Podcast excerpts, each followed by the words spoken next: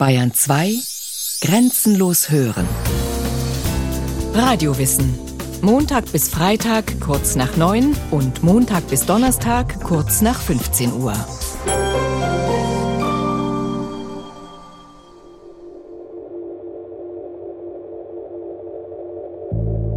Am 14. Oktober 2012 fiel in New Mexico ein Mann vom Himmel.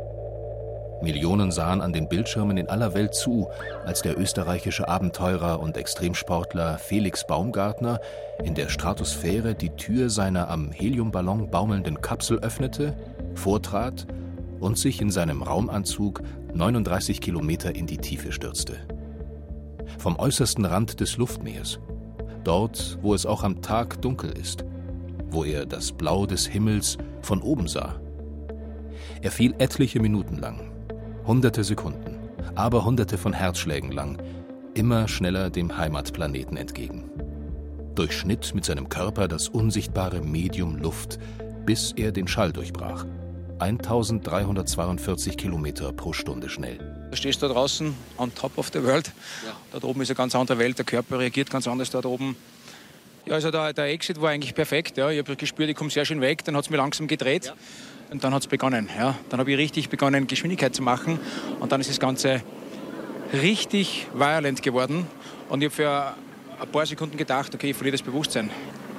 Ja, du spürst die Luft nicht. Das ist wie Schwimmen, ohne das Wasser zu berühren. Man mag zu diesem Sprung aus dem All stehen, wie man will. Sicher ist, der Mann hat das Medium, das uns alle umschließt, das wir im wahrsten Sinne des Wortes übersehen, vergessen, verschmutzen, auf einzigartige Weise erfahren, bis er am Grunde des Luftozeans ankam.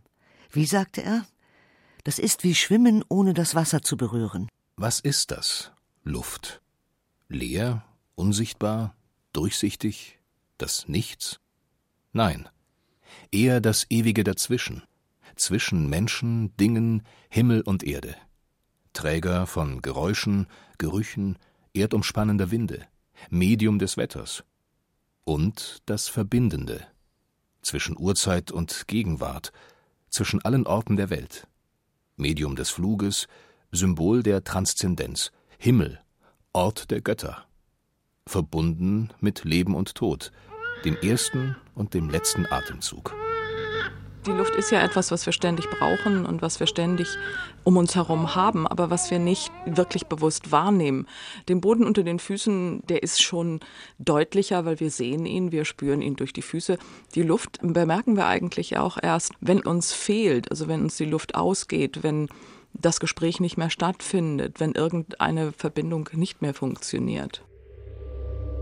Was die Autorin und Mythenforscherin Ulrike Ascher da als Paradox umschreibt, hat Forscher aller Zeiten in den Bann gezogen. Die alten Griechen hielten die Luft für ein rätselhaftes, magisches Element neben den greifbaren anderen Erde, Wasser, Feuer. Erst seit 1768 wissen wir, dass Luft kein eigenes Etwas, sondern ein höchst dynamisches Gemisch aus Gasen ist. Von Ort zu Ort verschieden, abnehmend in der Höhe, irgendwo begrenzt durch das Ozon, das den Himmel bei gutem Wetter so schön hellblau leuchten lässt. Die atembare Luft ist eine hauchdünne Schicht um unsere dicke Kugel, kaum mehr als acht Kilometer dick. Und doch Lebenselixier aller aeroben Lebewesen und Pflanzen. Schallträger, Filter und Transportmedium und vieles mehr. Über dieser Troposphäre, der dichtesten und aktivsten Schicht, lagert sich ab 10 Kilometern die Stratosphäre, dann die Mesosphäre und ab 100 Kilometern eine Thermosphäre, die irgendwann in den Weltenraum, die Exosphäre, übergeht. Wie Hautschichten um einen zarten Organismus voller Leben. Viel mehr als das Nichts, für das wir die Luft halten, sagt der Meteorologe Markus Garhammer von der LMU München. Luft ist etwas, und zwar ein Gemisch aus verschiedenen Gasen. Luft besteht ja aus unzähligen Komponenten.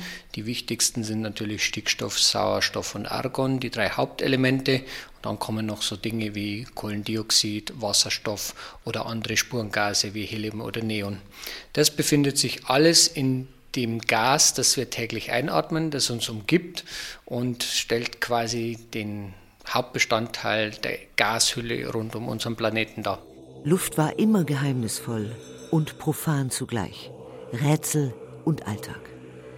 Die alten Chinesen haben die Luft dem männlichen Yang zugeordnet, neben Sonne, Licht, Wind und Feuer. Die sprachlichen Bilder, die wir im Deutschen mit ihr verbinden, spiegeln das schwer Fassbare, das Flüchtige. Wenn wir das Blaue vom Himmel versprechen, dann bleiben wir im Wagen, legen uns nicht fest, bleiben flüchtig und ohne Verpflichtung. Leer eben, wie der Himmel zu sein scheint. Derartige Metaphern gibt es viele, erinnert uns Ulrike Ascher. Es liegt was in der Luft bedeutet, ich nehme etwas wahr, was nicht wirklich ausgesprochen ist, sondern nur vom Instinkt her, vom Gefühl her sich erleben lässt, was so gerade eben am Rande meiner Wahrnehmung ist, was noch nicht im Wort ausgesprochen ist. Luft ist etwas, was wir in, besonders in der modernen Welt mit Übersinnlichem verbinden, weil wir meinen, alles andere an Elementen voll verstanden zu haben und im Griff zu haben was sie für uns entzaubert. Und alles, was irgendwie unbekannt ist und unfassbar ist, wird gleichzeitig dann auch übersinnlich und dann eben irgendwann auch göttlich. Die Kulturen der Welt sind voll von Göttern und Göttinnen, die im Luftreich angesiedelt werden. Agathos, der gute Geist der alten Griechen, der die Häuser umschwebt. Amaru, die fliegende Schlange der Inkas. Die keltischen Damwert, die als Windgeister Pflanzen stärken und Menschen betören der arabische Djinn, ein listiger und hilfreicher Luftgeist, Phönix, der aus der Asche wiedergeboren wird, Garuda, der Göttervogel in Indien und Indonesien, Divje Devoike, slawische Waldnymphen, deren Tänze Winde und Stürme heraufbeschwören, die indianischen Manitowuk, luftige Boten des großen Geistes. Das sind Bilder, die zu allen Zeiten und überall die Seelen der Menschen berührten – sagt der Berliner Kulturforscher Hartmut Böhme. Das ist die Sphäre der Dämonen, der Götter, der Geister, also jener Entitäten, die über Flugfähigkeiten verfügen, über die der Mensch nicht verfügt. In der Luft äh, bewegen sich eben vor allen Dingen die himmlischen Götter, die eigentlich in einem Raum leben, der noch jenseits äh, der Luft angesiedelt ist, aber in einem ständigen Verkehr mit der Erde sich befinden. Und äh, die Luft ist gewissermaßen das Zwischenmedium, das Vermittlungsmedium, sodass man sagen kann, dass von der Erde und dem Wasser als den unteren Elementen über die Luft und das Feuer hin zum Äther und dann darüber die himmlischen Schichten der Götter es eine stufige Vermittlungspyramide gibt zwischen der Sphäre der Menschen und der Sphäre der Götter. Sichtbar wird die Luft erst, wenn sich Räucherwerk in ihr verteilt, feine Kringel und Fäden zieht, sich verwirbelt und sich in immer wieder neue Formen verwandelt. Kein Wunder, dass in allen spirituellen Traditionen der Rauch und das Räuchern die Verbindung herstellte zwischen irdischen und himmlischen Bereichen. In der katholischen Kirche ist bis heute der Weihrauch in Gebrauch, der Sinne öffnet und die Wahrnehmung schärft. Und in den indianischen Traditionen gilt der Rauch aus der Medizinpfeife als Botenstoff der Gebete an den großen Geist. Und so wie die Stimme als unsichtbarer Zauber durch die Luft schwebt und der Rauch in uns strömt und uns verlässt, ist dementsprechend der Atem selbst ein Phänomen voller Wunder. 28.800 Mal am Tag strömt Luft in uns ein und aus uns heraus. Dabei wird die Lunge, wie wir heute wissen, zur Schnittstelle zwischen Leib und Welt. Mit jedem Atemzug holen sich die Alveolen den Sauerstoff ins Blut. Über die Gefäße erreicht er die Zellen und ihre Kraftwerke, die Mitochondrien, wo aus Nahrung und Luft unsere Körperenergie entsteht. Das Kohlendioxid, das dabei abfällt, fließt mit dem Blut zurück zur Lunge und wird ausgeatmet. Das Gas der Welt dringt bis in unsere letzte Faser und wir hauchen der Welt unseren Atem ein. Doch wir vergessen über das Atmen dieses Wunder des Lebens zwischen erstem und letztem Atemzug. Atmen wir oder werden wir geatmet in diesem großen erdumspannenden Rhythmus, der Pflanzen, Tiere, Winde und Vulkane mit einschließt? Zehntausende probieren sich heute in Atemtherapien, um diesen Zauber der Verbundenheit leibhaftig zu erfahren. Und in den Traditionen des Ostens ist der Atem die zentrale Übung der Achtsamkeit auf dem Weg zu völliger Präsenz und Erleuchtung, erklärt der vietnamesische Zen-Mönch Thich Nhat Hanh. go back to your breathing is one of the ways for you to stop uh, running. Zu seinem Atem zurückzukehren und bewusst eins mit ihm zu werden, ist ein Weg, nicht länger in der Vergangenheit oder der Zukunft herumzusuchen. Wenn man über den Atem in die Gegenwart des Hier und Jetzt findet, hilft das deiner Konzentration, hilft dir, du selbst zu sein und gibt dir die Möglichkeit, wirklich zu erkennen, was im Moment passiert. Das beruhigt den Geist, die Emotionen und Gefühle. Und wenn das ewige Rumsuchen einmal gestoppt ist und die Ruhe und Konzentration in den Vordergrund kommen, entsteht tiefe Einsicht, was in der Gegenwart wirklich ist.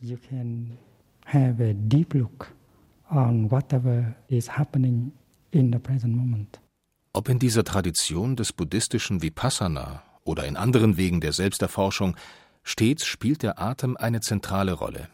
So zentral, dass sowohl im Sanskrit wie auch im Griechischen das Wort für Spiritualität eins ist mit dem Wort für Atem.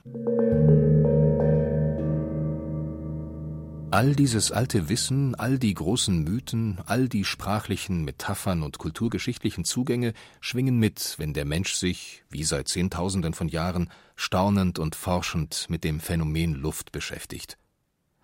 Doch mit der Geschichte der modernen Wissenschaft ist zu diesem archaischen Ahnen noch viel faktisches Wissen hinzugekommen.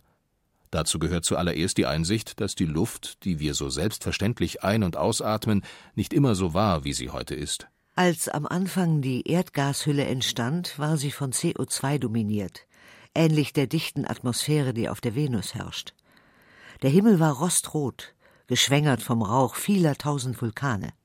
Leben herrschte allenfalls im Meer und kroch erst nach und nach an Land. Sauerstoff, O2, den wir heute so dringend brauchen, war nicht schon immer in der Luft. Erst vor 350 Millionen Jahren erreichte er seine heutige Konzentration, erklärt der Meteorologe und Physiker Markus Garhammer. Wenn wir uns mit einer Zeitmaschine in die Frühzeit der Erdgeschichte zurückversetzen könnten, dann wäre die Luft für uns äußerst giftig. Wir könnten sie nicht atmen, wir könnten nicht drin leben, weil zu viele der Spurengase, die heute nur noch ganz, ganz, ganz in niedrigen Prozentzahlen vorhanden sind, damals Hauptbestandteile der Atmosphäre war. Über die Jahrtausende und Jahrmillionen hat sich das Gasgemisch verändert. Sauerstoff war damals noch gar nicht vorhanden, der kam erst viel später dazu, wie die Pflanzen entstanden sind und mit der Photosynthese begonnen haben. Dann erst kam der Sauerstoff dazu, das Element, von dem wir heute abhängen. Es ist ein gigantischer Kreislauf, den der Sauerstoff in der Biosphäre kreiert. Er ist mit seinen 20 Prozent Anteilen für alle atmenden Wesen lebensnotwendig, um den Stoffwechsel im Körper möglich zu machen. Gebildet wird er durch die Photosynthese der Pflanzen, die das in der Luft enthaltene Kohlendioxid mit Hilfe des Sonnenlichts zu Sauerstoff verwandeln. Kein Wunder, dass deshalb riesige Waldgebiete wie der Amazonas als Lunge der Welt bezeichnet werden. Verbindet es sich chemisch mit Wasserstoff, entsteht das ebenso lebensnotwendige Wasser. So erreicht Sauerstoff alle Bereiche der Biosphäre, wandert von einem Zustand zum nächsten, tanzt durch die Schöpfung und ist Motor allen Lebens. Von ihm profitieren wir bis heute. Mit jedem Atemzug inhalieren wir Sauerstoff vom Anfang der Zeit, zigtausendfach geatmet von Mikroorganismen, Pflanzen, Bäumen, Tieren, Menschen. Wir atmen Luft, die von Einzellern und Pflanzen erschaffen wurde und immer wieder gereinigt wird. Jedes Molekül unserer Atemluft, die wir in diesem Moment in unsere Lungen holen, wurde schon endlos oft geatmet. Von Dinosauriern, Tieren, Pflanzen, Bäumen. Von Jesus, Buddha, Mohammed. Auch wissenschaftlich wird deutlich, wir sind Teil eines viel größeren Atems, der durch die Tiefen der Zeit reicht. Der Geophysiologe James Lovelock schließt daraus, dass die Luft selbst so etwas wie der Atem der gesamten Schöpfung ist. Wenn sich Organismen auf einem Planeten entwickeln und sich zahlenmäßig stark verbreiten, dann verändern sie, ob sie das wollen oder nicht, die Zusammensetzung der Atmosphäre, des Bodens und des Wassers. Indem sie das tun, verändern sie ihre Umwelt, das Klima, eigentlich alles. Lebewesen aller Art passen sich also nicht an eine tote Welt an, sondern an eine Welt, die ihre Vorfahren gerade erst gemacht haben. Ich glaube, es ist sehr wichtig anzuerkennen, dass der Planet keine tote, leblose, anorganische Erde ist, mit Steinen, Luft und Ozeanen als ihren leblosen Teilen, sondern dass wir uns vielmehr an den Atem, an das Blut und die Knochen unserer Vorfahren anpassen. Das wäre die richtige Art, die Luft, die Meere und das Gestein wahrzunehmen. For that is the way to look at the air the ocean and the rocks. Scheinbar muss das ganze rund 8000 Meter tiefe Luftmeer, an dessen Grund wir leben, erst einmal bewusst erfasst werden, damit wir Menschen begreifen, in was für einem erstaunlichen Medium wir uns da bewegen. Dazu gehört zum Beispiel die ungeheure Kraft des Luftdrucks. Luft wiegt nichts, sagt der viel zitierte, gesunde Menschenverstand. Fehlanzeige. Jeder Kubikmeter Luft hat ein Gewicht von 1,23 Kilogramm etwas mehr als eine Flasche Milch. Der Luftdruck an jedem beliebigen Ort der Erde summiert sich aus der Luftsäule, die über diesem Ort steht. Der ist überall verschieden. Und da kann sich ordentlich was summieren, erklärt der Münchner Meteorologe Markus Garhammer. Wenn ich jetzt meinen Kopf in den Nacken lege und bis in den tiefblauen Himmel ins Weltall hinaufschaue, dann durchsehe ich natürlich die ganze Lufthülle, die über mir ist. Und dieses Gewicht muss man natürlich aufaddieren. Das heißt, auf mir lastet nicht das Gewicht von einem Kilo Luft, sondern von all den Kubikmetern, die über mir sind und entsprechend aufaddiert werden. Es dürften in etwa so 1023 Kilo sein. Was die Zellen im Körper jedes Menschen leisten, ist, einen entsprechenden Gegendruck zu halten, damit wir unter diesem Gewicht nicht zusammenbrechen. Der Luftdruck ist darüber hinaus die eigentliche Wettermaschine. Aus den Unterschieden zwischen Gegenden mit niedrigem und hohem Luftdruck wird das eigentlich träge Medium der Gase, aus denen die Luft besteht, in eine Ausgleichsbewegung versetzt.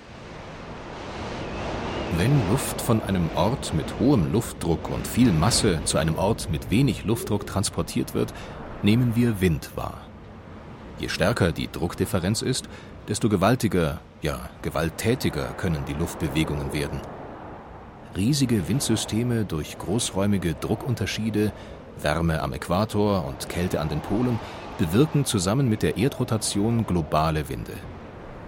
Auch als Jetstreams rasen sie mit 500 Kilometern pro Stunde hoch oben um die Welt.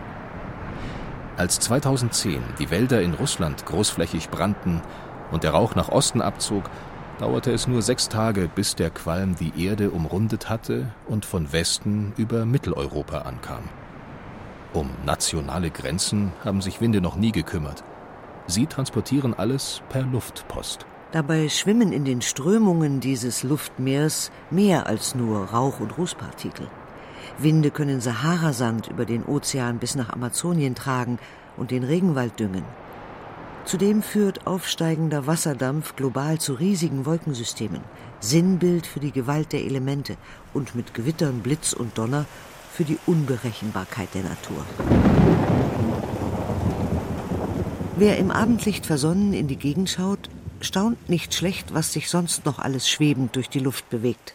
Feinstäube, Pulvermineralien, Staub und kleinste Insekten und manchmal bis zu 1000 Pilzsporen pro Kubikmeter erfüllen das scheinbar durchsichtige Element.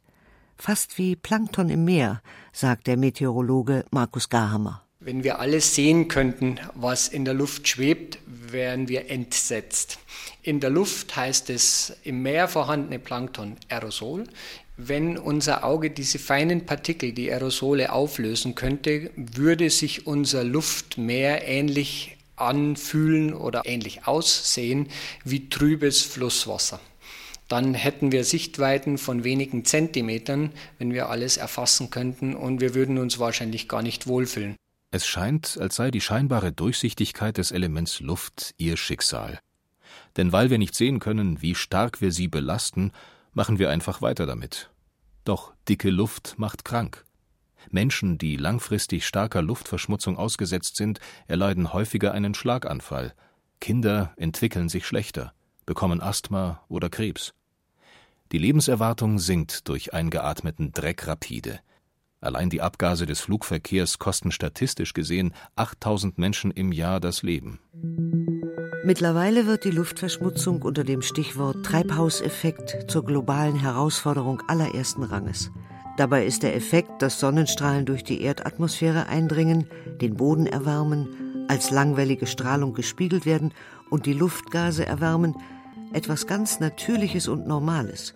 Ohne diesen Treibhauseffekt gäbe es gar kein Leben auf dem Planeten Erde, betont der Meteorologe Markus Garhammer. Das wird oft verwechselt mit dem anthropogenen Treibhauseffekt, der wiederum die Luft so verändert, dass viel mehr von dieser vom Boden abgestrahlten Strahlung in der Atmosphäre bleibt und die Atmosphäre zusätzlich erwärmt. Und genau da liegt das große Problem, dass wir diesen Anteil unter Umständen nicht mehr unter Kontrolle haben, sich die Atmosphäre zu stark erwärmt und zu großen Schwierigkeiten in nächster Zukunft führt. Dieser anthropogene Treibhauseffekt bezeichnet all das, was der Anthropos, der Mensch, an Giften, Gasen und CO2 bedenkenlos in das Luftmeer entlässt. Und dieser Ausstoß ist in den letzten 200 Jahren so massiv geworden, dass die globale Durchschnittstemperatur heute schon 0,8 Grad Celsius über der Temperatur vor der industriellen Revolution liegt. Steigt die Temperatur um über zwei Grad, dann gerät das Klimasystem außer Kontrolle. Wie aber kann der Anthropos, der die Gefahr nicht sieht, nicht riecht, nicht fühlt, dazu gebracht werden, seine Achtsamkeit wieder dem Luftmeer zuzuwenden, in dem er lebt, das ihn durchatmet und in jede seiner Zellen fließt? Bei der Suche nach der Antwort auf diese Frage fließen heute die alten Mythen vom heiligen Luftmeer und das neue Wissen über die hochsensiblen Gassysteme, die uns umgeben, zusammen. Denn die Antwort ist im Prinzip dieselbe Verbundenheit. Die Auseinandersetzung mit dem Element Luft gibt uns die Chance zu erkennen, dass dieses Element alles verbindet. Kontinente, Zeitalter, Lebewesen. Diese Verbundenheit gilt es bewusst zu machen, bevor wir uns auf neue Weise der Luft zuwenden, die uns vom ersten bis zum letzten Atemzug lebendig sein lässt, sagt der australische Ökologe und Regenwaldschützer John Seed. When we breathe in, wenn wir einatmen, atmen wir ein, was die Bäume ausatmen. Was wir ausatmen, atmen die Bäume ein. Vernunftmäßig wissen wir das längst. Aber es ist nicht Teil unserer Erfahrung. Wir identifizieren uns nicht mit diesen Zusammenhängen. Wenn wir für den Gewässerschutz eintreten, verteidigen wir ihn als etwas, was außerhalb und getrennt von uns ist. Wenn wir die gegenseitige Durchdringung zwischen der Erde, dem Wasser, der Luft und uns selbst begreifen und psychologisch und spirituell erfahren, dann bekommt unsere Bereitschaft, diese Dinge auch zu schützen, eine ganz neue Grundlage.